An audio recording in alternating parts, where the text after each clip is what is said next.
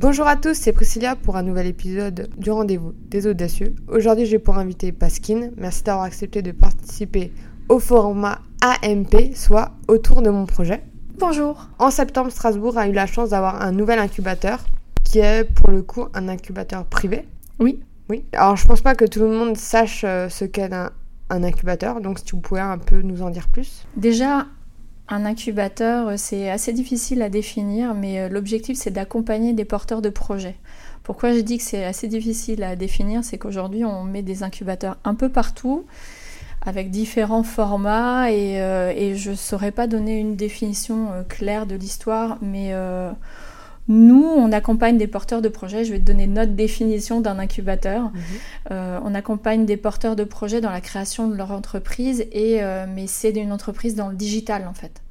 Donc euh, c'est forcément avec une innovation digitale. Tu vas trouver des incubateurs euh, qui sont plutôt des, on va dire, des couveuses, euh, sachant qu'ils vont s'appeler aussi incubateurs potentiellement, mais où il n'y aura pas d'accent digital ou de teinte digitale. Et puis on va parler de start-up, mais il n'y a pas de digital non plus.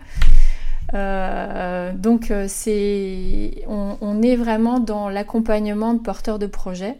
On va dire qu'on les accompagne pendant 10 mois, on est à leur côté et euh, l'objectif, c'est que euh, on, sorte des startups dans le digital, que ça soit avec des teintes hardware, avec des teintes, euh, avec des teintes digitales classiques comme un site internet, une plateforme, une application mobile.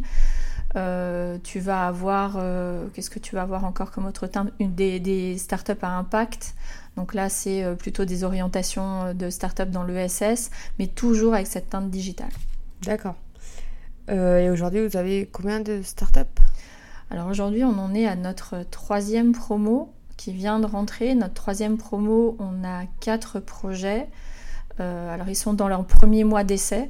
On les ils ne sont pas encore incubés, mais euh, on, tourne leurs projets dans tous les sens et on, va challenger et puis euh, pousser les porteurs de projets à faire sortir leurs idées clés, leurs valeurs, leurs missions, etc à analyser leur marché. Euh, là, ils, sont quatre. Dans la promotion précédente, qui est la promotion hiver, ils sont euh, trois. Et dans la promotion, qui était la première promotion, qui était automne de l'année dernière, ils sont deux.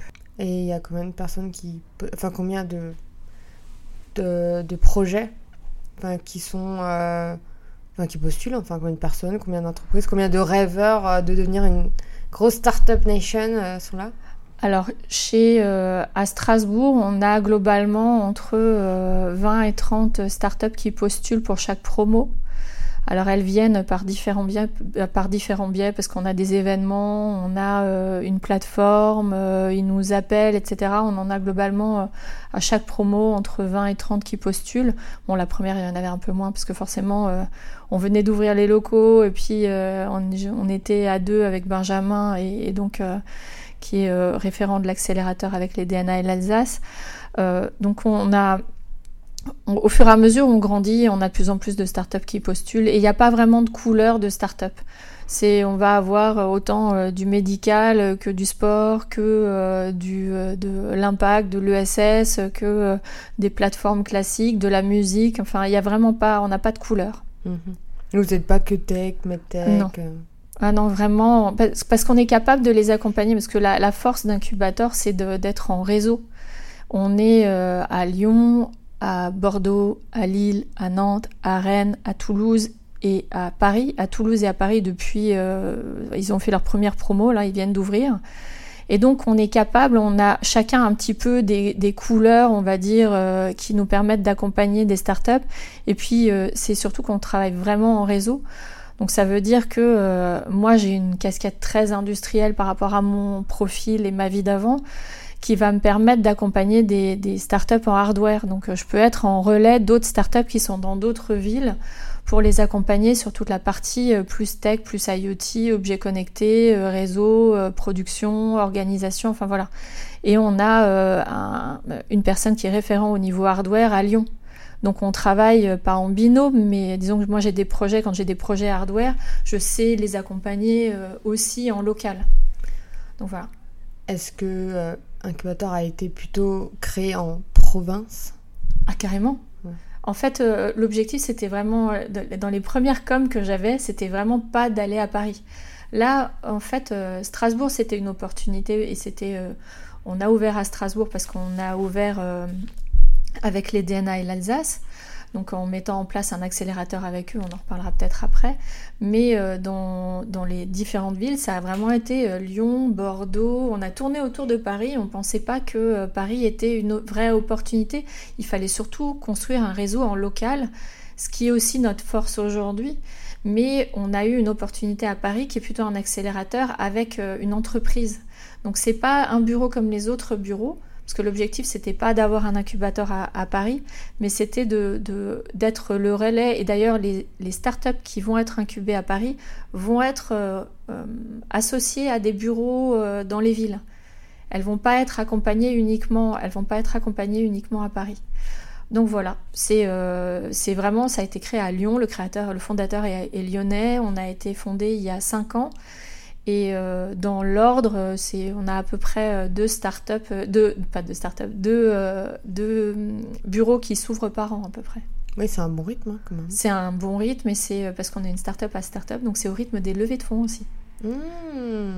Oui, donc la personne, elle sait vraiment ce que c'est une startup. Ah, bah, nous, on sait tous ce que c'est une startup parce que quand on démarre, quand on a démarré ici, il a fallu tout construire. Et au fur et à mesure, ben, on a commencé à deux, ensuite on est à trois. Là, on va, on va avoir euh, un apprenti et une stagiaire pour avoir quelqu'un qui s'occupe de la com. On, a, on vit exactement la, la même vie que nos start au fur et à mesure, on pousse les murs. Quand on a besoin, on pousse les murs. On essaye d'aller un cran plus loin et à chaque fois, on avance, on grandit. Et, euh, et on les accompagne comme ça aussi. On se rend compte que ben, un moment, ça coince bah, peut-être que ça serait bien de regarder si tu trouves pas une ressource en tech ou une ressource en com parce que tu n'y arrives plus. Et donc, euh, bah, et nous, c'est comme ça qu'on vit aussi. Pourquoi ça a mis du temps de venir à Strasbourg Parce qu'on n'est pas un gros écosystème? Ah, c'est pas vraiment lié à ça, c'est vraiment une histoire d'opportunité. Euh, et puis, euh, c'est ce que je disais, c'est par rapport aux levées de fonds, au fur et à mesure qu'on a des levées de fonds. Là, on a levé 6 millions au début de l'année, ce qui nous a permis d'ouvrir Toulouse et Lyon. Mmh. Donc, euh, et de recruter, on est en train de recruter 8 personnes. Ah pardon, Toulouse et Paris, pardon. Toulouse et Paris. Et, euh, et, en fait, on est en train de recruter 8 personnes. Donc au fur et à mesure, c'est vraiment euh, le Tour de France est en train de se faire. Il y a d'autres villes, il y a Marseille qui va ouvrir aussi. C'est pas une histoire de taille d'écosystème, c'est une histoire de rencontre en fait. C'est Alexandre Fourtois, le fondateur, qui a rencontré les personnes des DNA et de l'Alsace et euh, ils sont bien entendus et se sont dit ça serait intéressant de faire un accélérateur. Et donc c'est comme ça qu'on est arrivé à Strasbourg. Donc c'était et puis euh, Strasbourg c'est la porte vers l'Europe clairement parce qu'il y a des opportunités qu'on n'a pas forcément dans les autres villes. Donc euh, il y a le côté il y a la commission qui est pas loin, il y a un côté international qui est évident en fait. Et là je me rends compte parce que par rapport aux autres écosystèmes, c'est moi je pense à chaque fois Allemagne ou je pense Angleterre, ou je pense, euh, je pense d'autres pays, parce que déjà j'ai le réseau, mais, euh, mais parce que c'est facile aussi aujourd'hui. Euh, nous, on a des événements franco-allemands ici. Donc, pour peu qu'on comprenne l'allemand, c'est facile de rentrer dans ces écosystèmes-là. Donc, c'est quelque chose qu'on a, c'est une force qu'on a ici qu'on n'a pas forcément dans les autres villes. Donc, il y a un écosystème très particulier mais c'était euh, vraiment. Euh, donc c'est pour ça qu'on grandit très vite aussi, c'est parce qu'il y avait de la place pour un autre incubateur à Strasbourg et que bah, il y a un écosystème qui existait. Il y a déjà, euh, bah, y avait déjà un incubateur, mais il y a, y a des, des, juniors entreprises dans les écoles. Il y a des plein d'accompagnement un petit peu partout. Il y a Alsace Digital qui a fait un énorme boulot pour faire monter tout le monde en compétence sur la partie numérique. Enfin, il y a, y a, énorme, il y a des hackathons euh, qui sont internationaux qui mm. se passent à Strasbourg. Donc, euh, on donne vraiment un angle très, très ouvert et c'est un écosystème hyper intéressant et hyper riche. Mais euh, c'est une question que j'aime poser à tous ceux qui sont dans l'univers startup, c'est il nous manque quoi aujourd'hui? Pour qu'on soit comme Lyon ou des villes comme Nantes, peut-être pas Paris, mais ou Lille qui ont un, un écosystème mature et nous on fait un peu bébé. Mais c'est alors déjà on est euh, le deuxième incubateur euh, en Alsace, à Strasbourg. Donc euh, on est le deuxième. Dans les autres villes dont tu parles, il y en a au moins 4, 5, 6. Il y en a quelques-uns qui se sont cassés la figure en essayant d'arriver ici. Ils n'ont pas réussi, peut-être qu'ils sont arrivés avec leurs gros sabots et peut-être qu'on est un peu réfractaire en Alsace. Et peut-être que c'est passé comme ça. Je ne sais pas quelle est la clé pour que ça fonctionne. Peut-être vraiment s'investir dans l'écosystème, etc. Le connaître. Alors moi j'ai un historique par rapport à l'écosystème. Mais euh, pourquoi, pourquoi ça fonctionne pas? Ça va. Moi, j'ai, je pense qu'une fois qu'on a enclenché la dynamique, alors il y avait déjà Semia avant qui avait enclenché une première dynamique, nous on rajoute un, coup d'accélérateur. Je suis sûre qu'il va y avoir d'autres euh, écosystèmes qui vont arriver. Et c'est hyper important parce que que ça soit, enfin, chez Incubator, on va pas pouvoir prendre tous les start qui vont venir parce qu'on a des règles d'entrée, etc. Il y a start-up de territoire dont j'ai pas parlé. Il l'écosystème est déjà hyper riche la dynamique, elle est enclenchée. Alors elle est un peu bébé, comme tu as dit, mais il y a déjà des choses, il y a des choses qui ont démarré, qui sont enclenchées, et on sait que, enfin, il, manque pas grand-chose pour que ça grandisse. Et on va essayer de mettre notre pierre à l'édifice pour que ça continue à grandir et puis pour que ça enclenche une nouvelle dynamique d'ouverture sur, euh, ben, parce qu'on a aussi cette force de connaître les autres écosystèmes. Mm. Moi, je compare, c'est pas que je compare, mais je discute avec mes, euh, les autres directeurs de bureau, euh, pas au quotidien, mais presque, pour savoir comment ça se passe à ce niveau-là. Il y a plein d'événements qui se passent ailleurs qu'on peut pas faire aujourd'hui ici, euh, parce que bah, ça n'a pas encore vraiment pris. Donc on va le faire au fur et à mesure, on va mettre au fur et à mesure des petites briques, et puis ouvrir l'écosystème, et puis ça va aller. On va dire que ça start, et maintenant il faut que ça up, quoi. C'est exactement ça. Mais nous, on le sent déjà. Hein. Parce qu'on sent déjà, l'écosystème a été hyper réactif euh, et, hyper réactif à notre arrivée. Donc, euh, est très volontaire. Donc, c'est pas que, tu vois, il, manque euh, une dynamique. Mm. Il y avait déjà un, le sol, il avait déjà des, il était déjà riche, quoi. C'est juste que maintenant, bah, il faut appuyer sur l'accélérateur. Donc, effectivement, le up. Mm. après, on a des gens quand même qui ont un grand parcours dans l'entrepreneuriat, justement, start-up, je trouve qu'il y a des, des, bons mentors comme ben voilà, Rémi, euh, Geoffrey, des, personnes qui ont du bagage et qui veulent vraiment euh, que ça explose. Et quand j'ai vu que vous veniez, je me suis dit, oh, on est sur la bonne voie. Hmm. Et euh, ça, c'est vraiment bien. Et c'est vrai qu'à l'Alsace Digital, ils font énormément de choses. Hmm. Ils sont présents, ils essaient d'entreprendre, de, faire des, des événements, mais il n'y en a plus. Je sais pas si vous vouliez faire des événements ici et quand Déjà, ouvrir en pleine période Covid, mm. faut s'accrocher. Ouais. T'as pas eu peur de dire on va le mettre, mais en fait, euh, on, on sent qu'il va y avoir un autre confinement? Ah bah moi quand je suis arrivée, je savais, enfin évidemment qu'on savait qu'il y avait un autre confinement, mais on avait l'expérience euh, chez Incubator de, déjà du premier confinement où ça avait continué, les startups euh, ça avait pris, etc. Donc non, j'avais pas du tout de blocage par rapport à ça. Mm. Ça me faisait pas peur parce que je savais qu'il y avait une dynamique qui était en route. Donc non, ça déjà, euh, non. Et puis pour rebondir sur ta précédente, euh, on a fait des événements et on, les a co-organisés, notamment sur le Hacking Industry Camp. On a, bossé beaucoup, beaucoup. On a fait, c'était un peu fou. C'était un challenge un peu fou d'organiser un hackathon en distanciel total en un mois. c'était vraiment un pari qu'on a relevé et on s'en est sorti, mais c'était rude pour tout le monde, mais on est hyper content de ce qui en est sorti. Il y a des beaux projets qui et on a apporté. Il y avait la même énergie que dans un hackathon dans la vraie vie. Mhm.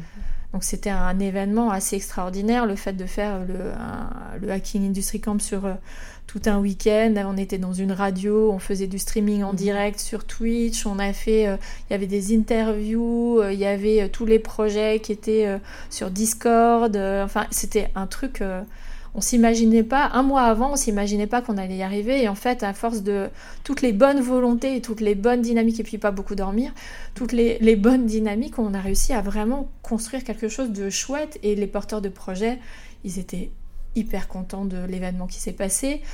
Ceux qui nous ont écoutés pendant tout le week-end, ils se sont dit non mais vous avez fait un truc de fou. Et ils nous écoutaient en fond sur, euh, euh, la radio parce que on diffusait en, streaming, en direct. Donc on a fait euh, du direct. j'avais jamais fait, enfin j'avais fait des interviews mais il y a très très très très longtemps dans ma vie. Et je me suis retrouvée à interviewer Rémi par exemple ou Orizae et puis comme ça genre on, savait plus, on savait plus comment on se dépatouiller, il venait de faire une intervention et donc on s'est dit ah bah Rémi vient quand même et puis parce que euh, donc on a tout fait à l'arrache, mais on s'en est bien sorti. Et puis après j'ai fait le Hacking Elf Camp on était aussi partenaires. Et là, pareil, plein de beaux projets, des gens dans le monde entier. Enfin, c'est c'est juste incroyable ces événements en distanciel quand on arrive à avoir la même énergie. Et c'est ce que tu disais, l'écosystème est très riche. Il y a plein de gens qui ont envie d'aider. Donc euh, c'est euh, moi j'ai on a plein de mentors et, ils viennent ils me disent parce qu'il y a, il y a des startups qui ont besoin de nous ou, euh, qui ont besoin de moi. oui, mais je en fait on, est vu qu'on est vraiment aux côtés des startups. Quand les startups font quand on sent qu'il y a un truc qui coince, au niveau commercial, au niveau marketing, etc., on va dire, euh, tiens, j'ai peut-être un mentor qui va venir décoincer le truc. Et donc, je contacte un de nos mentors et je lui dis, est-ce que tu aurais une heure à accorder à un de nos start pour discuter avec lui? Et en fait, c'est comme ça que ça se passe. Ou alors, euh, c'est, euh, il y a, une des start qui, euh, qui avait une problématique sur euh, de, de comprendre ce que c'était que la gestion de projet en hardware. Et, puis, euh, et, et donc, j'ai demandé à quelqu'un que je connaissais de venir, un de nos mentors, de venir pour l'aider, qui lui a présenté. Puis maintenant, tout va mieux. Et puis, le contact est pris. Donc, dès qu'elle a des questions, elle peut les poser. Donc, c'est exactement ce que tu disais. C'est l'écosystème est très mature.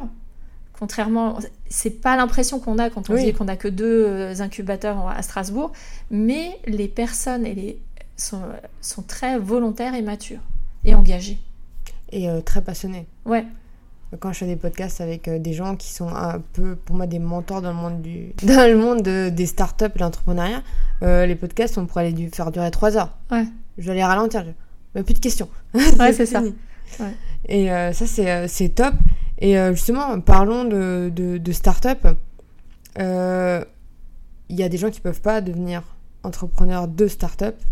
Euh, enfin, après, ça, je pense que voilà, c'est une question de rencontre, comme on l'a dit. Mais après, ça peut être la rencontre entre un projet et la personne à l'instant T. Ou si ça se trouve, elle ne le sera jamais. Moi, mais à je, pour... je serai vraiment un malentendu pour que j'ouvre ma start-up. Donc, je sais pas, c'est quoi vraiment le profil C'est les gens qui doivent se remettre en question rapidement avancer, pas peur euh, de prendre des décisions qui feront peut-être la mort de leur boîte euh. Alors, je pense c'est euh, il y a une histoire d'agilité, ça c'est sûr. C'est mais on n'est pas habitué à être agile comme ça en fait. Donc je pense que les, les, ceux qui arrivent et qui sortent de l'école, ils sont on leur a un peu plus appris à être agile et puis en plus ils ont enfin leur extension de bras, le téléphone, euh, euh, leur apporte une très grande agilité, une des très grandes facilités à changer, à pouvoir se remettre en question sur, euh, enfin, à pouvoir poser des questions, à pas hésiter, etc. Donc, il faut être hyper agile. ça, c'est une évidence. Mais ça, je pense que, enfin, quel que soit le mode de fonctionnement, le truc, c'est que quand on fait une start-up dans le digital, ça fait quand même, euh, là maintenant, ça fait 25 ans que je suis dans le domaine. Il y a. Euh, ouais. quand, je fais, quand on fait une start-up dans le digital, il faut savoir se remettre en question tout le temps. Parce qu'on apprend tout le temps. Il faut tout le temps faire de la veille. Il faut tout le temps être curieux. Parce que euh, bah, c'est pas parce qu'on a fait le produit qui tue. Moi, j'ai enfin, eu Blackberry, quoi. J'ai eu un Blackberry. Ils sont morts. Mm. Enfin, j'ai utilisé des PC IBM enfin, IBM, quoi. Donc, euh, c'est, euh, ils ont dû complètement changer. Ils sont énormes. Donc, euh, c'était, c'était des boîtes gigantesques qui n'ont qui ont pas fait le pivot. Donc, les petites boîtes qui viennent et qui disruptent un géant, bah, il faut qu'elles continuent à disrupter. Tout le temps, tout le temps, tout le temps. À avancer, à avoir une vision pour demain à avoir leur petit pas d'aujourd'hui et la vision pour demain en fait. C'est une vraie problématique et savoir faire le petit pas, pas juste être dans la vision, mais savoir faire ses premiers petits pas pour avancer, pour pas être paralysé par le truc qui est la vision de je veux sauver la planète quoi. Donc vraiment ça c'est euh, le, côté euh, start-upper, euh, et malheureusement et l'ouverture. Être prêt à partager son idée ah, échanger. C'est un truc qui, qui, me fait rire, les gens ils n'osent pas en parler. Ils osent pas parler, ils osent pas échanger et ils prennent pas les points. Donc euh, c'est quand je dis l'ouverture, c'est vraiment l'échange, c'est pouvoir euh, dire ok, je te mets le truc sur la table, là, je t'explique ce que j'ai en tête, mais vas-y, donne-moi ton avis et puis, euh, et puis je vais en tenir compte. Parce que c'est pas juste je prends des notes et puis après je, ça me rajoute une couche à mon millefeuille, c'est vraiment en tenir compte pour pouvoir avancer. Et ça, enfin c'est je pense, une des grandes différences dans l'histoire. C'est le partage, l'écoute, l'agilité. euh, on peut faire des super boîtes et avoir son idée, et puis faire une boîte de conseil, faire une boîte de... je, fabrique des choses, j'ai bien compris, je suis hyper organisée, ça fonctionne bien. Mais c'est pas une start-up. La start-up, elle doit aller vite. Donc pour aller vite, il faut pouvoir pivoter rapidement, il faut pouvoir prendre les points. On a des très bons exemples. C'est euh, ceux, qui, ceux qui grandissent le plus vite, c'est ceux qui prennent la richesse de, notre écosystème. C'est-à-dire, on leur dit, ok, je te mets en relation avec machin, ils vont l'appeler le machin. Ils vont appeler la personne, ils vont aller écouter, échanger, grandir, puis ils rebondissent sur d'autres choses. Alors le risque, c'est de se perdre. Donc il euh, faut vraiment faire attention d'avoir son ADN et de savoir où on veut aller, parce que le risque c'est qu'on peut avoir une idée à la minute. Hein, dans un, tu serais venu hier, y avait, on avait, euh, on avait euh, un retour sur des canevas, c'était magique. On est parti dans tous les sens. Sauf que bah, derrière, il faut quand même qu'il y ait une boîte qui sorte. Donc derrière, il faut sortir l'idée qui est l'idée clé et réussir à la porter et la porter rapidement parce que c'est le principe de start-up, c'est d'aller vite. Et donc si c'est pas son rythme, ça va pas aller. Si on n'est pas prêt à en parler, ça va être très très dur. Alors après, quand on est dans le hardware, il y a une problématique de confidentialité, etc. Mais sur le modèle, enfin, si on ne parle pas ne serait-ce que de son idée à un industriel qu'on va aller rencontrer, parce qu'on dit euh, non mais c'est bon, euh, signez-moi un NDA d'abord, euh, non, mais je veux juste te dire que je veux faire une oreillette connectée. C'est juste le. Il faut le dire, je veux faire une oreillette connectée. Il faut que la personne en face, elle comprenne le concept. On a une, super start-up euh, chez Incubator qui s'appelle Sephir. Ils ont commencé et ils ont vraiment échangé ils ont tenu compte de tout, de tout ce qui avait été. Euh, de tout l'écosystème et ils échangent. Et moi, je suis à Strasbourg, j'ai échangé avec eux et ils prennent part à l'écosystème et c'est une vraie richesse. Si tu viens ici et que c'est juste pour avoir un espace de coworking, c'est pas ça. Mais il y a d'autres espaces pour ça. Il y a d'autres espaces pour ça. C'est si tu viens, euh, mais sur l'idée l'idée du porteur de projet, c'est euh, vraiment une histoire clairement d'ADN et nous on doit sentir cette volonté de pouvoir travailler ensemble parce que pendant un an ils vont être en collectif. Il y a des moments individuels, évidemment, ils avancent tous à leur rythme et de leur côté. Mais il y a plein de moments collectifs et il y a une richesse par ce collectif qui est juste énorme par le collectif, par les mentors, par les échanges qu'il y a, par tous les événements concrets qui génèrent des échanges avec l'écosystème, par euh, le... On a des canaux, euh, parce qu'on utilise euh, enfin, un outil de chat, on a des canaux et quand on est sur un canal, on va savoir tous les appels à projets, etc. Donc ça, il faut rester focus sur son projet, mais être ouvert sur l'écosystème. J'ai une théorie, mais je pense qu'elle est bonne, parce que c'est la mienne.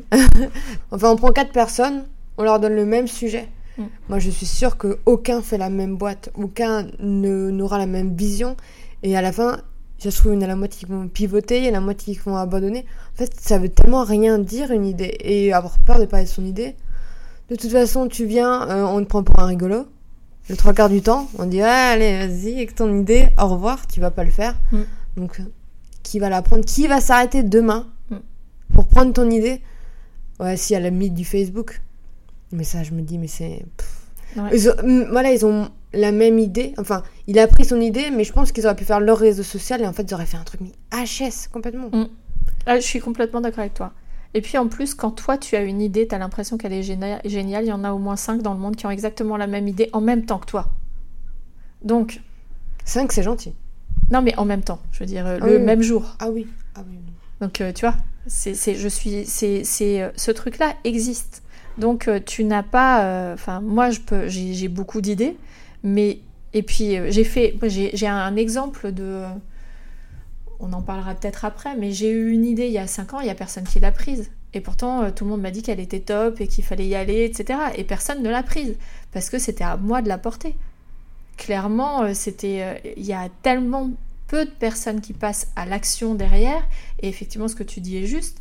Ils peuvent pivoter, ils peuvent trouver une autre idée, ils peuvent aller dans un autre sens parce qu'ils n'ont pas compris ce que tu leur as dit. Donc ils vont partir dans un tout autre sens qui va être peut-être plus, encore mieux que ce que tu avais, euh, imaginé.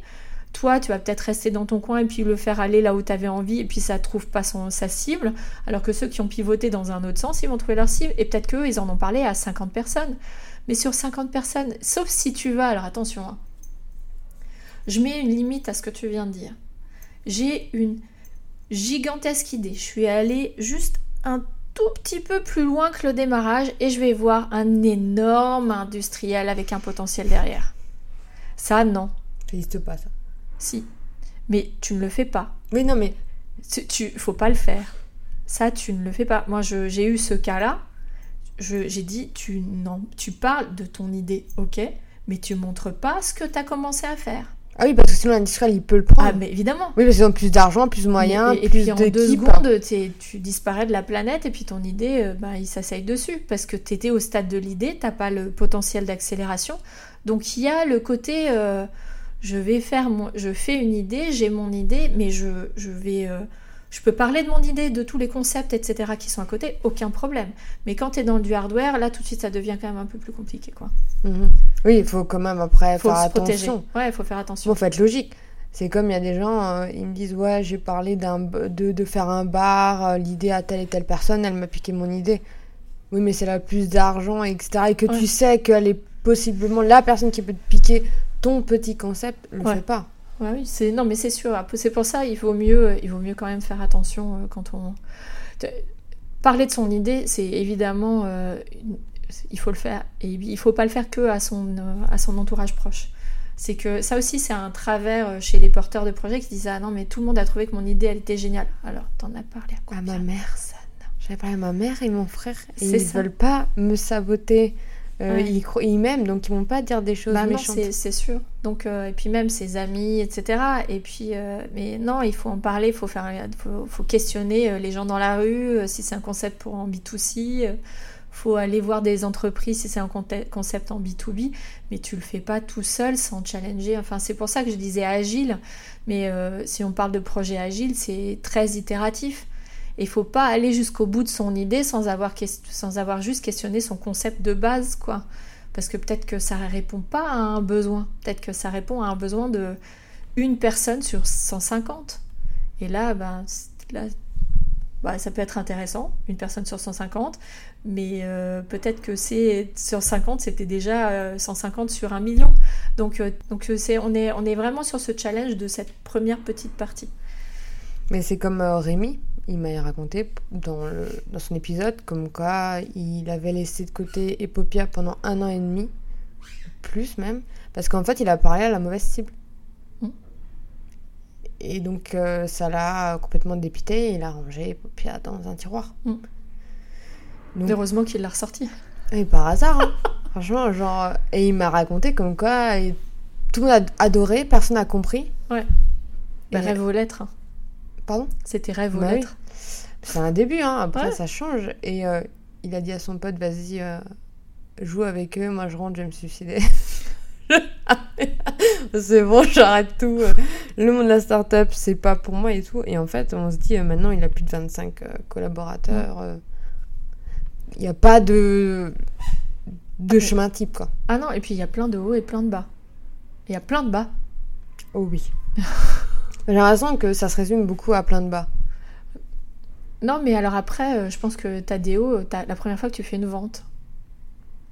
Ouhou non, nous, euh, de temps en temps, ça, ça arrive plein d'énergie, là. Il y a des personnes qui arrivent et elles sont pleines d'énergie. Qu'est-ce que ça fait? Ah, mais c'est bon, j'ai vendu, là, c'est génial. Euh, non, c'est vraiment... Il y a, y a, des moments comme ça où on se dit, ah, en fait, ça prend. Donc là, il y a des où, un super, un super rendez-vous avec une, une boîte où on se dit il y a des belles perspectives, ou euh, des rendez-vous pour des levées de fonds, ou ce genre de choses. Tout ça, euh, non, c'est des hauts. Mm.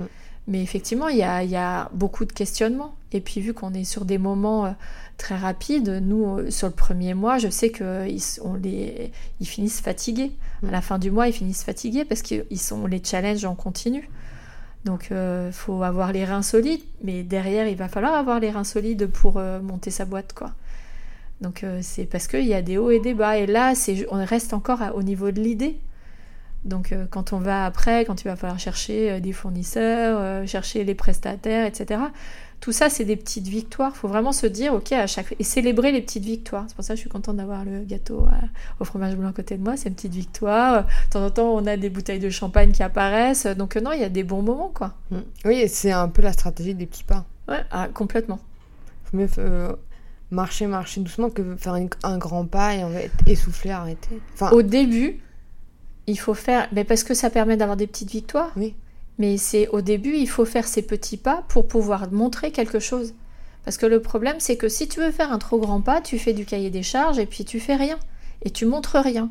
Et tant que tu n'as rien montré, bah, tu n'as aucun investisseur qui va rien faire. quoi. Il n'y a aucun investisseur qui va rentrer parce que tu as un super concept. Si tu n'as pas les relations, je veux dire, le, euh, ton chercheur qui est en train de chercher sur ton projet, ton entreprise que tu vas avoir en bêta-testeur, euh, ton... Euh, enfin, tout ça, il faut l'avoir, il faut que ton écosystème, il existe et que tu aies une réalité, pas juste un PowerPoint. Oui, parce qu'il y a aussi des gens qui, enfin je sais pas si c'est vrai ou faux, mais qui ne comprennent pas pourquoi on rentre dans un incubateur quand on a passé une grande phase du début. Mm. Parce que je me dis, mais si t'as pas testé, s'ils voient pas que c'est viable, scalable et répétable et qu'ils voient pas qu'il y a un potentiel derrière, c'est normal qu'ils vont pas investir en toi. Ah, chez nous, c'est pas ça. C'est pas ça? Non. Chez nous, on rentre, euh, si tu veux, un exemple, c'est de rentrer euh, juste après un hackathon. Ils ont déjà commencé à réfléchir à leur idée, mais ils ont rien fait. Ah, quand même rien. Parce ah que non, moi, j'ai l'impression qu'il y a un potentiel. Il y a un potentiel, il y a une idée, mais nous, la clé, c'est vraiment le porteur de projet, en fait c'est euh, on a euh, là on a des startups qui ont pas et puis à chaque fois on a des startups qui arrivent. On sait que les porteurs euh, de projets sont top mais on sait que l'idée elle est ils en sont au stade de l'idée. Il y en a qui, sont, qui ont déjà fait une V0, mais il y en a beaucoup qui sont au stade de l'idée et qui mhm. viennent chez nous et on va les incuber parce que le porteur de projet est top, il a réussi à pivoter quatre fois dans le premier mois et on a trouvé la valeur et on trouve le truc sur lequel ils vont pouvoir travailler pendant un an qui va être la première phase de par rapport à leur vision de ce qu'ils avaient en tête peut-être au démarrage et qui se rapproche le plus de leur ADN. Donc non, nous, on, prend vraiment au stade de l'idée. Et leur POC ou leur MVP ou ce que tu peux dire, enfin leur, premier, leur galop d'essai de la première année, ils le font dans les, euh, dans les, dans les 10 mois dans lesquels on les accompagne. Et à la fin, ils font une levée de fonds, mais ils auront fait avec nous ce produit et on les aura mis en relation ou ils seront rentrés en relation dans un écosystème pour créer ce produit qui va permettre de faire une levée de fonds, qui va permettre de faire le up. Donc ils font pas le up chez nous tout de suite au démarrage. Il y en a peut-être qui vont le faire et notamment à Strasbourg. Euh, je pense euh, à Medbed 360 qui est sur la Dispo mais euh, dans les hôpitaux, J'y pense parce qu'en fait, ils ont fait leur V0 lors du hacking Health Covid l'année dernière où ils ont fait, euh, c'était un, hackathon un peu particulier parce que c'était un peu plus long, c'était plutôt sur euh, un mois que sur un week-end, donc euh, c'était, c'était, bah, on était un peu tous mm. à la maison, c'était vraiment pendant le confinement, et, et, donc ils ont développé leur V0, ils l'ont mis dans les, ils ont mis leur V0 dans les hôpitaux, et là nous on est ils ont déjà fait la preuve de quelque chose. Et nous on est là pour travailler avec eux sur la V1 et pour faire le up. Mhm. Mais ça, c'est un profil très particulier. Par contre, euh, et donc on en a une autre qui est sur euh, le, les vidéos euh, dans le foot amateur. Et en fait, lui, c'est pareil, il a déjà sa V0. Mais après, dans les autres, dans les autres promotions, il y en a qui n'avaient pas de V0. Et donc, ils vont travailler leur MVP avec nous. Et derrière, bah, à la fin de l'année, ils vont arriver avec, euh, bah, on va aller avec euh, le MVP qu'ils auront qu'on aura travaillé ensemble, tout l'écosystème qui se sera mobilisé autour, et c'est là qu'ils vont commencer à chercher des financements pour financer leur V1, pour aller faire de la recherche, pour aller faire euh, travailler avec des entreprises, etc. Il y a deux questions que j'aime aborder et je pense que c'est assez cool de les connaître. C'est bah, comment choisir déjà des bons associés on en a parlé avant d'enregistrer que ça se voit en fait dans le langage euh, euh, corporel, que ça fonctionnera ou pas. Est-ce que toi, tu le vois directement, tu le dis quand tu vois des gens qui se présentent euh, entre associés, mais tu vois que ça ne matche pas? Alors ça dépend des fois. c'est quand même c'est quand même pas c'est pas une science euh, c'est pas une science exacte cette histoire là mais euh, mais c'est plutôt le flair c'est de se dire euh, bah, il y, en a qui arrivent il y a beaucoup de porteurs de projets qui sont seuls chez nous. Donc ils arrivent ils sont seuls. Et donc là par contre on, les aide assez vite à être accompagnés. Donc à trouver la bonne personne à trouver le bon profil parce que on, travaille sur bah, on voit au, au, quotidien une personne qui est très dans le marketing et qui veut faire un produit hyper tech à un moment, elle va être perdue. Donc on, aide, on, aide, on diffuse, on rediffuse les, offres quand des personnes cherchent un CTO par exemple. on a eu l'exemple de Youssef qui était avec nous pendant trois mois, qui est Go One Game, c'est la, manette de jeu pour les personnes qui ont qu'une seul, une seule main.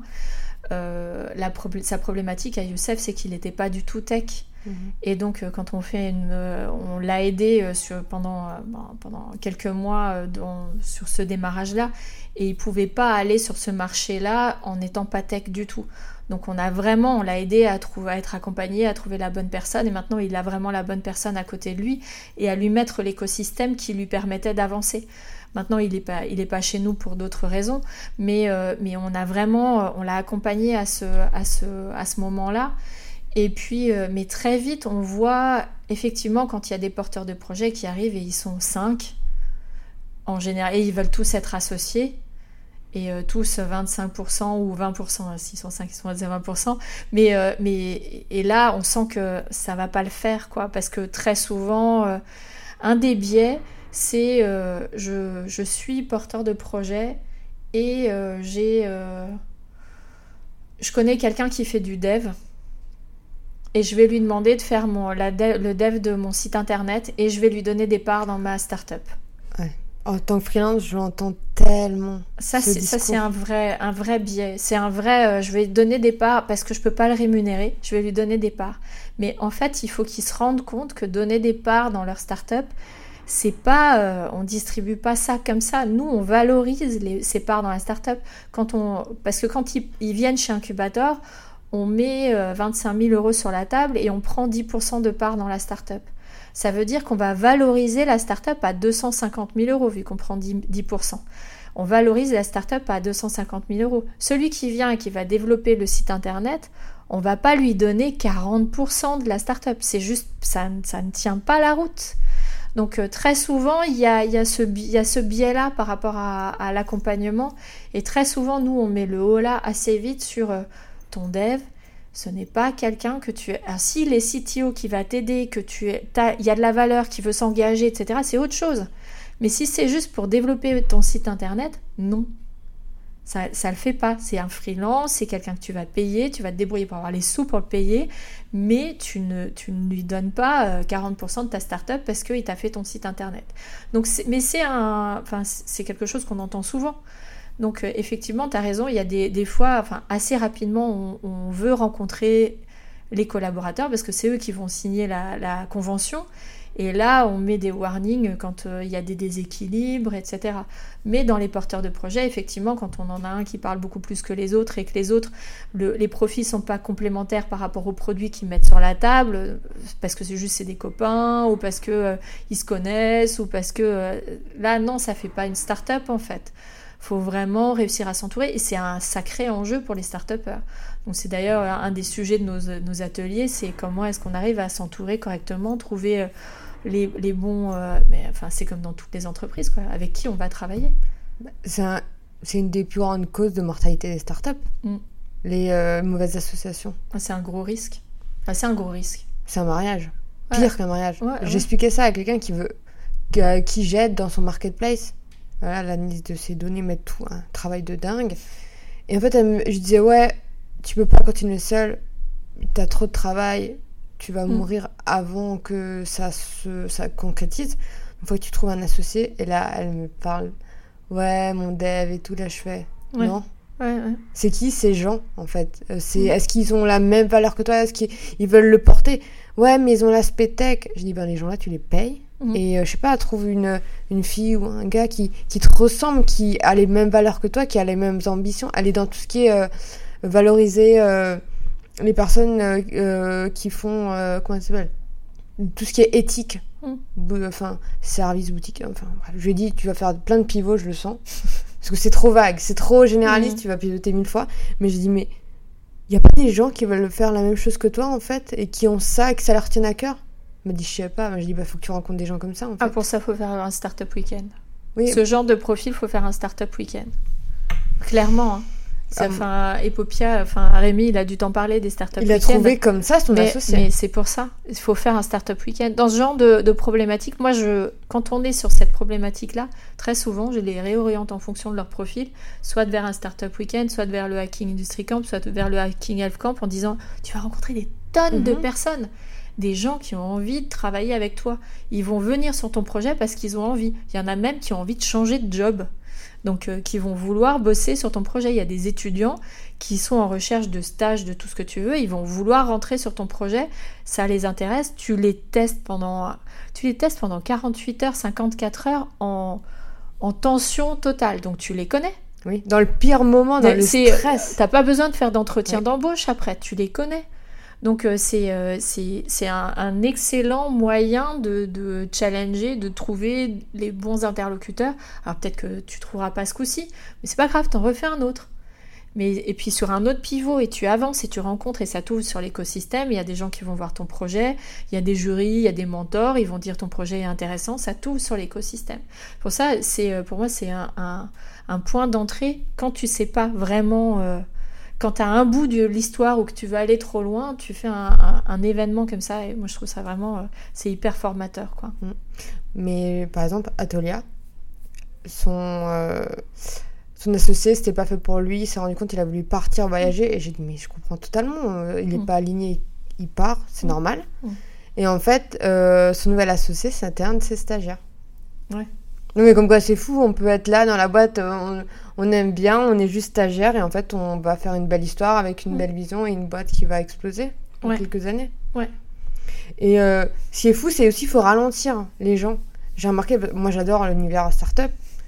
Euh, voilà, cette fille, euh, elle m'a dit Bon, euh, je vais faire le graphisme et tout de ma boîte. Je suis allée voir Banejo et j'ai fait Mais t'as pas 5000 euros là pour investir là-dedans? Ouais. Enfin voilà, et déjà, euh, enfin, Ouais, nous, on a cette dur. problématique-là aussi parce que, en fait, euh, on travaille avec eux sur le budget. Parce que l'argent qu'on donne, c'est pas de l'argent qu'on met sur leur compte comme ça. Donc, euh, ils doivent vraiment travailler sur leur MVP. Et euh, c'est parce que le gros risque, et ça, enfin, des personnes autour de moi que je. Que, J'en ai eu beaucoup, beaucoup, qui sont venus en me disant, et puis des, des porteurs de projets qui nous appellent et qui sont à bout, ils ont mis toutes leurs économies. Ils- à chaque fois, je sais pas pourquoi, d'avoir un seuil, ils ont mis 70 000 euros. c'est beaucoup, hein? C'est énorme. Waouh Mais des gens qui ont fait les poches de tous les copains, de toute la famille, de tout le monde pour pouvoir monter un truc, et ils arrivent en bout de course en disant En fait, j'ai besoin de 150. Tu peux me montrer l'application que tu as faite? Et là, je regarde l'application. Alors, je- on a eu, euh, il n'y a pas très longtemps, un exemple comme ça. Je regarde l'application et je lui dis Mais en fait, euh, tu as fait tes tests sur ton application Ben, en fait, j'ai plus de sous pour faire les, j'ai plus de sous pour faire les modifs. C'est pas possible. T'as pas recetté ton truc, t'as plus de sous, donc tu viens chez nous parce que t'es à bout du bout du bout. T'as mis tout ton argent dans le développement du truc et il y a... c'est trop tard quoi. Donc ils arrivent en disant on a besoin de lever des fonds, mais ton marché, ça a donné quoi? Mais j'ai pas pu communiquer, j'ai pas pu. On arrive trop tard. Donc moi c'est un, truc qui m'enquiquine. C'est que effectivement il y a des profils où ils vont ils vont le faire dans leur coin, de leur côté, ils vont pas faire de manière itérative et puis ils vont aller au bout de l'idée qu'ils avaient en tête en se disant elle est bonne, mais en fait ils l'ont pas testée sur le marché. C'est tout l'enjeu pour nous, euh, en tout cas chez Incubator, de dire tu fais un premier machin, tu vas le montrer, tu le testes. C'est la, méthode agile, hein, totalement. hein. Mais tu le testes, mais tu le testes pas quand tu es arrivé à ta V8, tu le testes en V0. Enfin, tous- les grands, ils le font et on s'en rend même pas compte. On est bêta-testeur en continu. Ils nous mettent des versions bêta, ils font très vite des. enfin, faut juste se mettre dans, dans le principe de, de- On est en V11.1.2.3, euh, V12.2.3. On fait tout le temps des mises à jour sur notre truc. C'est parce qu'on nous donne des, choses qui ne sont pas abouties.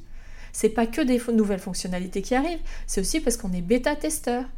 Enfin, c'est régulièrement on est bêta-testeur. Moi, le, un des exemples que j'ai, c'est Microsoft sur un salon il y a très longtemps. Je cherchais à faire de la maintenance prédictive et puis ils m'en ont mis mais plein les yeux avec les lunettes, tout ça, à m'expliquer les concepts. Et ça vendre, hein. C'était magnifique. Ah, j'ai adoré ce truc-là. En plus, le chercheur qui était derrière, je trouvais ça vraiment génial. J'aurais dit, et puis vous l'avez mis en place. Alors, il me commence à me donner des exemples. On l'a mis en place chez Somfy, tout ça. J'étais là, ah ouais Génial, mais quand est-ce que vous venez chez nous? Alors déjà, on était très très loin, très très loin dans l'histoire, donc ils n'étaient pas prêts de venir chez nous. Mais en plus, il l'avait mis en bêta test chez Somfy, c'était vrai. Et mais il l'avait mis en bêta test. Je sais plus, je dis Somfy, mais c'est, je sais plus si c'est euh, les, non, c'est des ascenseurs. C'était des ascenseurs, c'est Somfy les ascenseurs? Je sais plus. Bref, ça y va. Des ascenseurs. Euh, non, des ascenseurs. Oui. Donc ils avaient mis cette histoire, ils avaient mis de, tout un système de maintenance prédictive dans des ascenseurs. Et en fait, l'histoire, c'est que ils se servaient d'un gros industriel, eux, Microsoft, se servaient d'un gros d'un autre industriel pour faire un bêta test. Pourquoi est-ce qu'une startup ne ferait pas la même chose, quoi? C'est exactement ça, ils testent tous et nous, on a besoin de tester, nos start ont besoin de tester. Donc, euh, grandir au fur et à mesure. Ben, le conseil que je lui ai donné, vu qu'elle avait 150 personnes qui étaient déjà sur son site et tout, j'ai fait, tu les appelles tous un par un. Et euh, tu demandes des feedbacks, tu fais genre, voilà, créons ensemble quelque chose qui vous correspond. Mm. Elle l'a fait.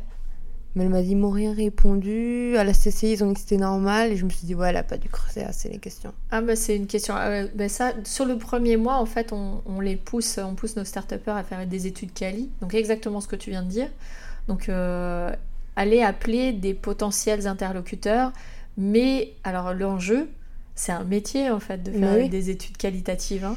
C'est un enjeu de trouver les bonnes questions, de ne pas avoir des questions fermées, euh, de savoir rebondir. C'est comme de faire une interview. Hein c'est de trouver les, bons, euh, la, bonne manière d'aborder le sujet pour que pour pas enfoncer des portes ouvertes. Parce que sinon, et donc ces questions-là, elles sont clés. Et donc on travaille vraiment le sujet. C'est là où on a, euh, vu qu'on travaille euh, main dans la main avec les DNA et l'Alsace, on a des mentors aussi qui travaillent, qui nous aident à travailler la partie marketing donc là, c'est vraiment, c'est vraiment intéressant de, pouvoir avoir un regard euh, différent, qui est un regard pro sur euh, une étude, une étude de marché euh, ou une étude quali, quoi. C'est dommage, rien n'est sorti. Mais là, elle a 6000 personnes à envoyer. Donc je dis, le mail, je le réduis. Là, on s'en fout, là, il y a trop, les gens ne regardent pas. Dis, pourquoi on doit venir chez toi direct, en fait? C'est quoi que tu apportes comme valeur? Et après, tu les appelles tous, et là, elle fait 6000, donc si j'en compte 20 par jour, etc. Un an c'est bon, nickel. ça rentre. en fait, c'est ça qu'ils disent. Si euh, tu as. Euh, si en un an, tu peux envoyer tous les mails et les calls, tu le fais à la, tu le fais à la main parce que les spams, euh, c'est dommage, tu le fais en une fois et c'est perdu. Ouais, ouais. Ah ouais, non, ça c'est aussi, effectivement, c'est un risque. Alors, ce que tu peux faire aussi, c'est de faire quand même une partie de ton étude en digital et puis de, de ceux qui ont vraiment, où tu sens qu'ils ont rebondi et puis tu mets une question à la fin qui dit est-ce que, est que je peux me permettre de vous appeler Est-ce que vous seriez prêt à ce que je vous appelle? Et, là, tu réduis quand même tes 6000 euh, à. Euh, c'est ce qu'elle m'a dit, j'ai 6000 à Je dis, oula, tu vas t'éclater. Ouais, ça, c'est sûr. Mais en fait, il faut avoir la hargne. Faut trouver des gens aussi quand. Enfin, je me suis dit, ah, elle a du potentiel parce qu'elle écoute ce que je lui dis et elle mm. ça tombe pas dans le fond de sa tête et elle part. Ouais, c'est pour ça que je te disais, l'écoute, c'est un des, un des éléments clés pour le porteur de projet. Il faut qu'il écoute son écosystème, qu'il soit curieux, euh, qu'il sache comment il va pouvoir avancer. Quoi. Surtout qu'il écoute quand on veut l'aider. Mm. Parce qu'il y a vraiment, il y a plein de... L'écosystème est très aidant. Je, tu vois, je, je suis sûre que euh, tu vas... Euh, tu as une idée de start-up dans un domaine et tu vas à un événement, le jour où on pourra à nouveau faire un événement et tu croises Rémi, je suis sûre qu'il répond à ta question. À d'office, moi j'envoie des mails des fois. Donc, euh, tu vois, donc c'est euh, pareil. Moi, j'ai toujours des personnes qui viennent me poser des questions sur comment démarrer, sur euh, comment faire le marketing, à quelle porte sonner, enfin, toquer. Je, je, réponds toujours. Et puis, je, je suis transparente par rapport à tout ce qui se passe dans l'écosystème. Donc, on est, on est vraiment à l'écoute et puis prêt à échanger. Ceux qui ont peur, en fait, le problème c'est qu'après, ils vont faire des trucs dans leur coin et ça risque de pas fonctionner. Mm alors qu'il faut être engagé, ouvert sur l'extérieur, ouvert sur l'écosystème, euh, échanger. Et puis vraiment, l'écosystème va aider à grandir. Moi, j'ai grandi avec l'écosystème depuis que j'ai découvert les hackathons. Euh, c'est, euh, j'ai, je peux pas dire, oui, j'ai passé mon temps à grandir en fait. Mais ils disent qu'il y a une, enfin, comment dire, c'est donnant, donnant en fait. Quand l'écosystème t'a donné, quand t'as explosé, tu redonnes à l'écosystème. C'est ça qui fait grandir. Mais c'est trop bien parce qu'après, quand on arrive dans d'autres univers où il n'y a pas ça, Ouais. moi je suis mais ah, vous entraînez pas en fait. Ouais. Ah, donc faut payer pour avoir des conseils. Ouais. Ah, d'accord. Et ça m'énerve parce que je suis tellement habituée dans l'entrepreneuriat qu'on s'aide facilement que quand il y a des autres univers où c'est- il n'y a pas d'entraide, les gens ils restent chez soi, etc. Ça m'énerve. Ouais, non, ici c'est une vraie une vraie force et puis euh, je, re- je reviens juste sur le Hacking Industry Camp parce que moi c'était quand même un événement fondateur. Euh, c'est euh, mon premier projet. J'ai été porteuse de projet en fait chez quand je travaillais chez Socomec. Euh, on participait, on était sponsor du Hacking Industry Camp et puis j'avais euh, on devait euh, travailler sur la transformation digitale de l'entreprise et puis un des événements c'était de participer au Hacking Industry Camp. Et donc, bah, avec certains de mes collègues, j'ai porté un projet. Et cette aventure-là a juste été fondatrice, transformatrice, je sais pas si on dit ça comme ça, mais ça m'a permis vraiment de comprendre qu'il il existait quelque chose dont j'avais même pas idée, en fait. Parce que je connaissais les entreprises classiques, mais un écosystème justement ouvert, qui va t'aider, avec des mentors qui passent, des coachs qui passent toute la journée. T'as besoin d'un truc, tu peux aller te faire masser, tu peux, enfin, t'as besoin d'apprendre, t'apprends en continu. Tu finis, t'es rincé, mais t'apprends en continu.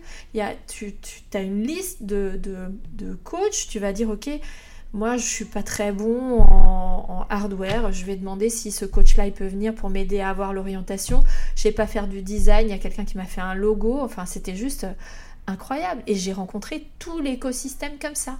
Et, et après, ils m'ont encore accompagné. Alors pendant le week-end, ça s'est hyper bien passé. J'ai gagné plein de prix euh, en arrivant.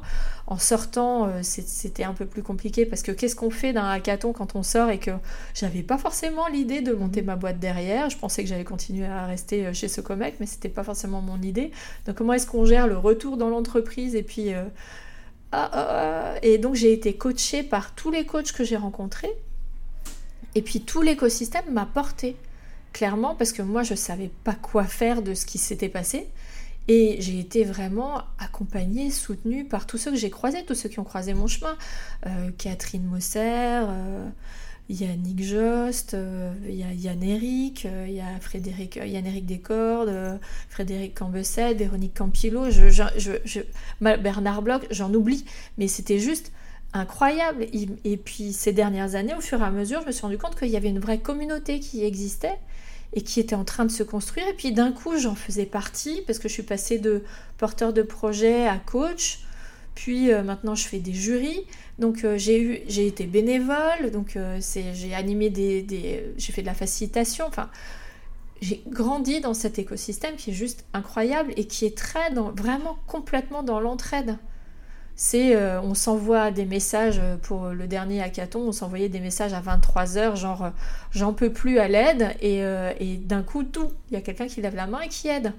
Et c'est juste incroyable, on n'a pas vraiment, et ça donne une énergie qu'on n'a pas ailleurs. C'est quelque chose qui est très, on est tous hyper engagés dans l'écosystème, tout ça, et engagés les uns envers les, envers les autres. Donc quand on se retrouve lors du hackathon, c'est vraiment, on sent une, une espèce d'énergie de, de- On veut aider les autres. Et c'est très particulier, je trouve. Ça, c'est ton aventure entrepreneuriale, c'est ça? Dans la Ah, startup? entre autres. D'accord. Ouais. Mais tu vois, moi j'aime bien donner des, des astuces comme ça à la volée à des gens parce que ça me passionne. Et il y a toujours des personnes qui me disent Mais pourquoi tu deviens pas coach? Pourquoi tu monétises pas euh, tes conseils? Mais je dis Ah, mais c'est pas le but en fait. Genre, euh, Mm. je cherche pas à, à faire payer tout. Et c'est vrai que les gens ils ont du mal à comprendre. euh, Il y a des univers, oui, tu payes, euh, t'as un business plan, c'est ton job. Et il y a des gens, il y a juste des autres moments où tu lances des graines en fait et tu, tu donnes des idées et c'est tout. Alors j'ai fait des deux. Là, maintenant, toi, tu. Non, avant.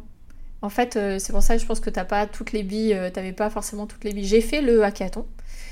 Euh, j'ai pas monté ma boîte. Pas pour, euh, En fait, c'était un bracelet connecté pour les personnes isolées dans les entreprises. C'était ça mon projet du Hacking Industry Camp. Personne isolée, c'est-à-dire?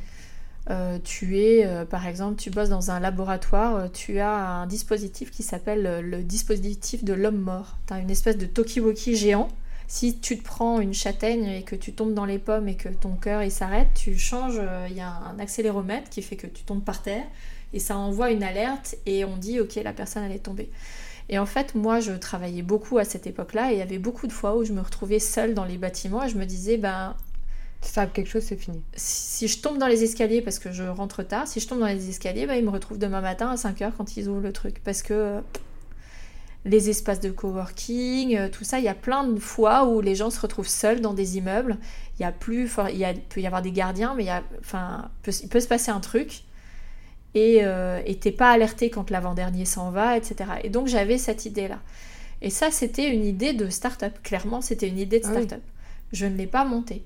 Mais par contre, on m'a ouvert tout l'écosystème. Il y a euh, Yasmina de Ladira qui m'a ouvert l'écosystème. Il y a plein de gens qui m'ont aidé pour essayer de monter quelque chose. Sauf que moi, je, n'étais pas prête, je ne savais pas ce que c'était. Incubateur n'était pas là.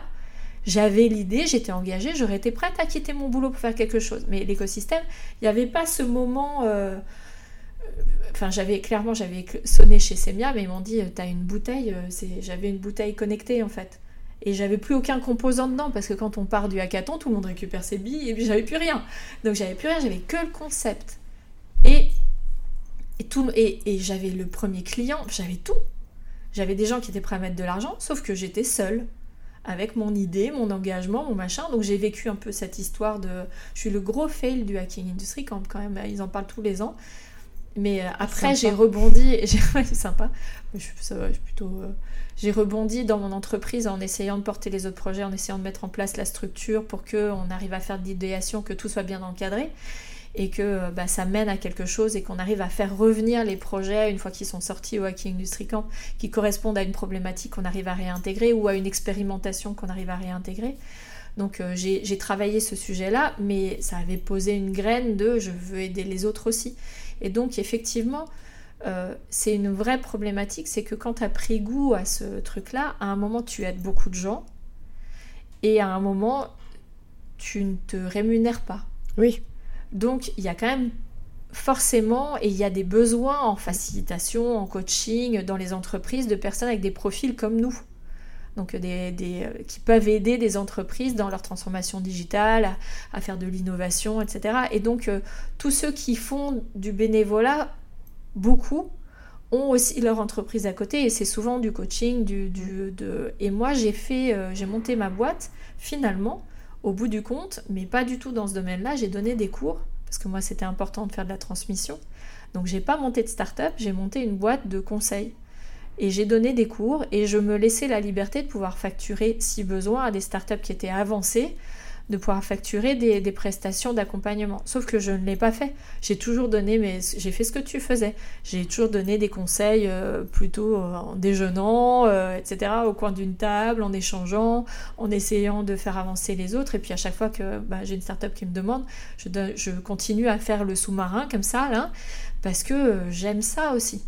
Euh, mais je donnais des cours et c'était plutôt ça mmh. qui me permettait de, on va dire, de rentrer l'argent parce que j'étais passée à 80%, je travaillais, continuais à travailler à 80% chez Socomec et à 20% pour moi. Et dans les 20%, je donnais surtout des cours. Et je participais à des événements où j'étais bénévole.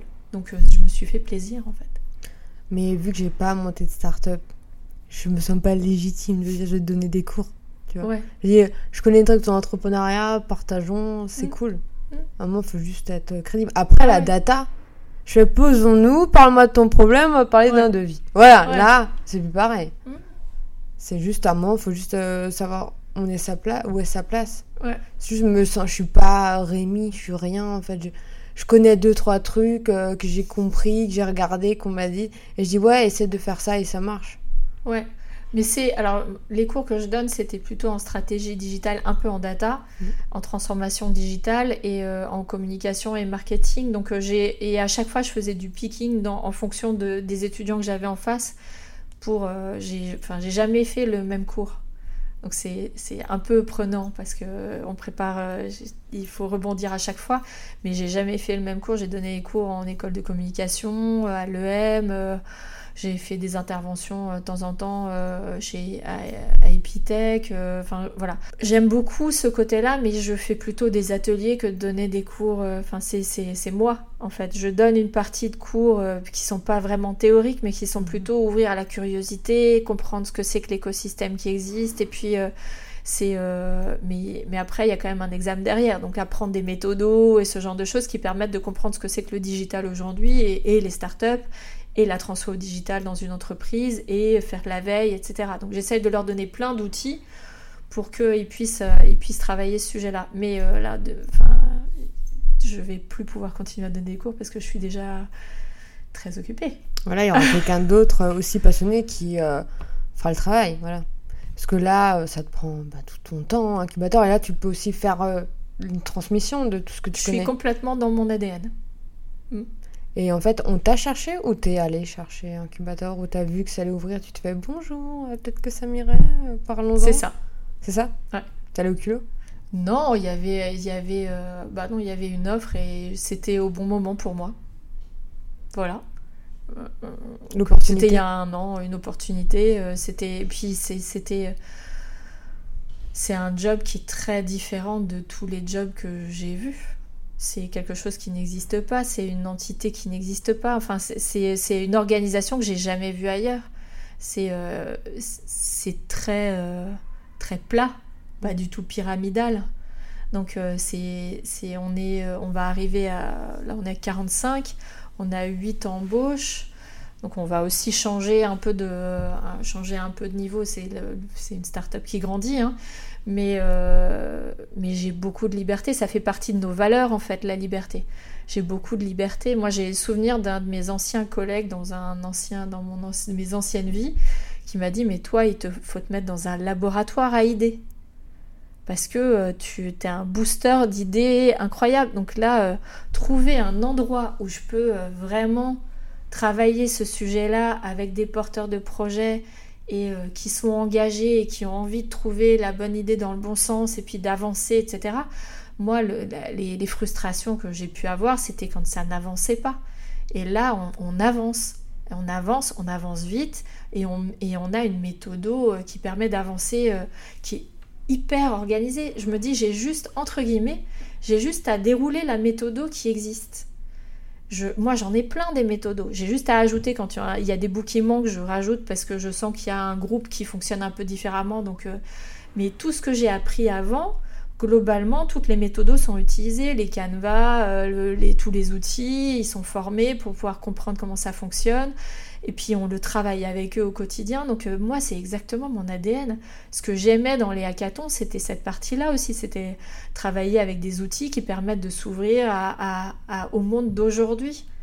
Parce que c'est, j'aime pas dire le monde de demain en fait. C'est bien d'avoir une vision. J'ai peut-être une vision pour dans 10 ans, dans 15 ans. Mais le monde d'aujourd'hui, celui que euh, les jeunes n'apprennent pas forcément à l'école parce qu'ils sont encore décalés, parce que euh, le, bref, le monde qui devrait apprendre à l'école, en tout cas celui qui vont apprendre en passant ici chez Incubator, c'est le monde d'aujourd'hui. C'est le monde des États-Unis, c'est le monde de Singapour, c'est là où on, crée des choses très vite. C'est euh, alors le, meilleur exemple. Revenons à mon Hacking Industry Camp. Une révélation pour moi. J'avais euh, un développeur nonchalant, mais génial. Hein. Il était, il était vraiment, il était nonchalant comme ça. Et il y avait euh, une fille qui faisait du développement et elle développait à l'ancienne, de rien, from scratch. Euh, elle développait un truc et lui il arrive, mon développeur nonchalant, il se pose à côté et puis il fait euh, T'es allé voir sur GitHub s'il y avait ce qu'il te fallait? La fille le regarde, je le regarde, j'ai dit Tu peux lui montrer s'il te plaît?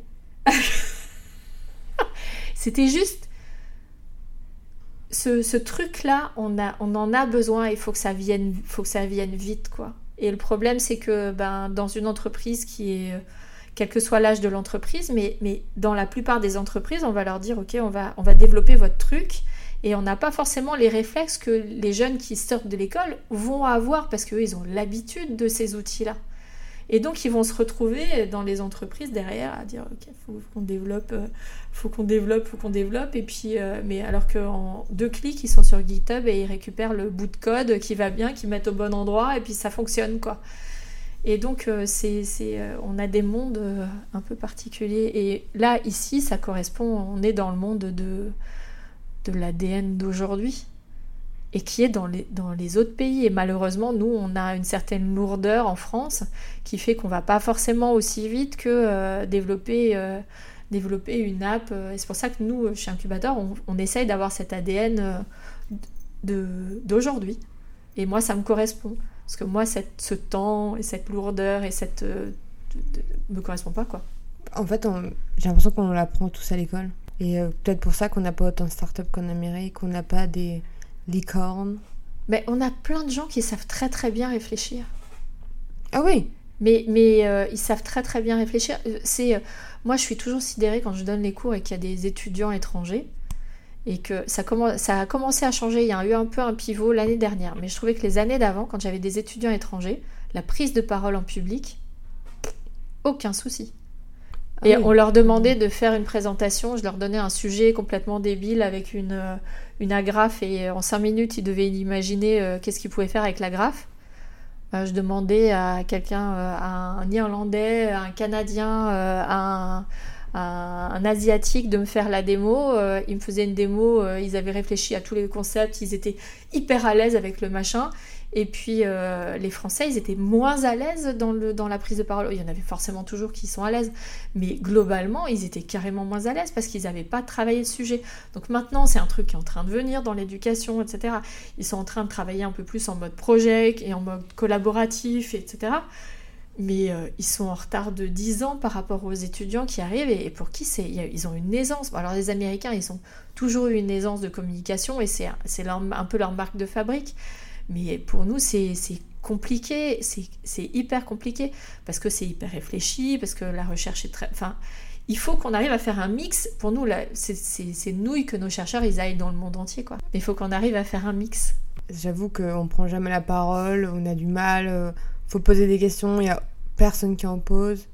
C'est assez euh, marrant et troublant, et je me dis, ah, en Amérique, euh, des gens qui savent faire des grands shows, il y en a toutes les portes et nous, il y en a un sur euh, mille. Mm. Donc, euh, on va voir avec le temps hein, ce, que, ce que ça donne et euh, j'espère que Strasbourg bah, va évoluer et va évoluer dans le bon sens. Avec Geoffrey, on a dit dans 5 ans. Enfin, lui, il dit dans 5 ans, moi je dis oh 10. non, moi je pense 5 ans aussi. Ouais, 5. Ouais, je pense 5 ans aussi parce qu'il y a, y a, des choses qui vont se passer, notamment je pense que sur l'ouverture avec l'Allemagne. Et puis, euh, et puis il y a, je pense qu'il y a vraiment quelque chose qui va se passer. Et je pense, qu'on, euh, je pense vraiment qu'incubateur, ça sera un déclencheur d'autre chose. Je, je, le sens, en fait. C'est sûr, euh, on passe de 1 à 2 et il y a déjà avoir ah, quelque chose. Mais ça, ça vibre. Mm. Là, ça vibre. Il y a des porteurs de projets qui arrivent, qui sortaient de nulle part. Donc, enfin, c'est pas qu'ils sortaient de nulle part, c'est qu'ils n'avaient pas osé sortir. Et euh, là, ils se disent, et puis où que l'ADN correspond à incubateur, et donc ils viennent chez nous. Et, euh, on a, euh, enfin, il y a, y a d'autres profils, vraiment, on a d'autres profils. Et puis notre profil, on est capable de répondre à la sortie de hackathon. Donc à ceux qui ont une idée, qui ont envie de la creuser. Et donc, on est capable de répondre à cette problématique-là. Et puis, on a tous nos événements qui sont ouverts sur l'écosystème, qui permet d'apporter une dynamique, euh, les un crash test, euh, on a euh, les un cocorico, quand on pourra faire de l'événementiel, on pourra faire des événements de pitch de start-up. Enfin, on a plein de choses comme ça qu'on a sous le coude et qu'on fait aujourd'hui, qu'on fait à distance, qui fonctionnent hyper bien. Mais le jour où on va pouvoir le faire dans la vraie vie, on est en train de faire des partenariats avec, euh, avec pas mal d'organisations, des entreprises euh, en Alsace. Donc on va vraiment avoir une dynamique. Mais enfin, on est un peu bloqué en ce moment, c'est sûr. Tu le disais à un moment, le Covid, euh, il est en kikinant. Mais d'un autre côté, moi, ça me va parce qu'on va déjà bien vite. Je suis pas sûre d'être capable d'encore appuyer plus vite sur l'accélérateur pour passer en huitième alors qu'on est déjà en sixième, quoi. Donc il n'y a pas de huitième.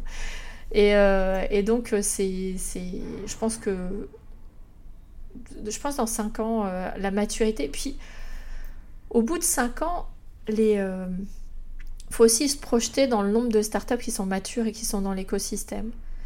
Donc euh, c'est aussi, on a un certain nombre de startups matures qui sont prêtes aussi à donner de la visibilité. On était très orienté medtech, etc. Il y a d'autres choses qui sont en train de s'ouvrir. Il va y avoir d'autres startups qui vont avoir de la visibilité. Nous, on va donner de la visibilité à des startups au niveau national. Ça va donner envie à d'autres startups de venir. Moi, j'ai, euh, enfin, c'est rigolo parce que j'ai quasiment à chaque fois soit des mentors, soit des start qui viennent de ma vie d'avant, qui disent ah tiens, on va aller euh, faire un, crash test à Strasbourg. Non mais venez vraiment vivre à Strasbourg, me faites pas juste un crash test à distance.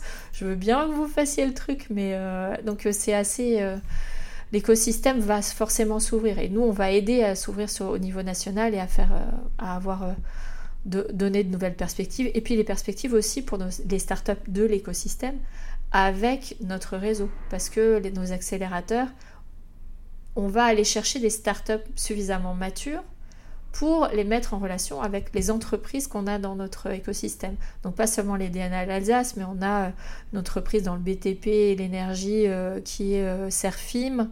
On va avoir Beringer dans la santé.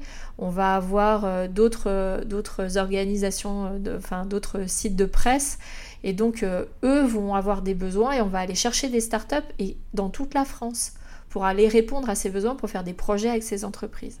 Donc, on apporte vraiment une dynamique au niveau euh, bah, national et, sûrement euh, international. Donc, rendez-vous dans 5 ans pour voir si on est mature. C'est ça, t'as raison. Donc, merci Pasquine d'avoir participé à mon podcast. Eh ben, merci, j'étais contente de participer à ton podcast aussi. Ouais, et j'espère que ça va aider euh, d'autres personnes à se lancer ou de voir un peu plus comment ça se passe dans l'univers et chez Incubator s'ils veulent euh, entrer, en fait. Mm. Bah, merci beaucoup. Merci d'avoir écouté cet épisode jusqu'à la fin. Mais avant de partir, tu peux prendre juste deux minutes pour soutenir mon podcast en mettant 5 étoiles et un commentaire sur Apple Podcast si tu as un iPhone. Sinon, tu peux me suivre sur Spotify. Ça me permettrait de me faire connaître en remontant, tu vois, dans l'algorithme. Ça toucherait plus de personnes et on serait une plus grande communauté à m'écouter. Tu peux aussi le partager à un ami. Peut-être que euh, ça l'inspirera, peut-être qu'il en aurait besoin aujourd'hui pour être reboosté. Et euh, si tu veux être au courant des prochains épisodes, tu peux t'inscrire à ma newsletter. Je te fais des bisous et je te dis à bientôt.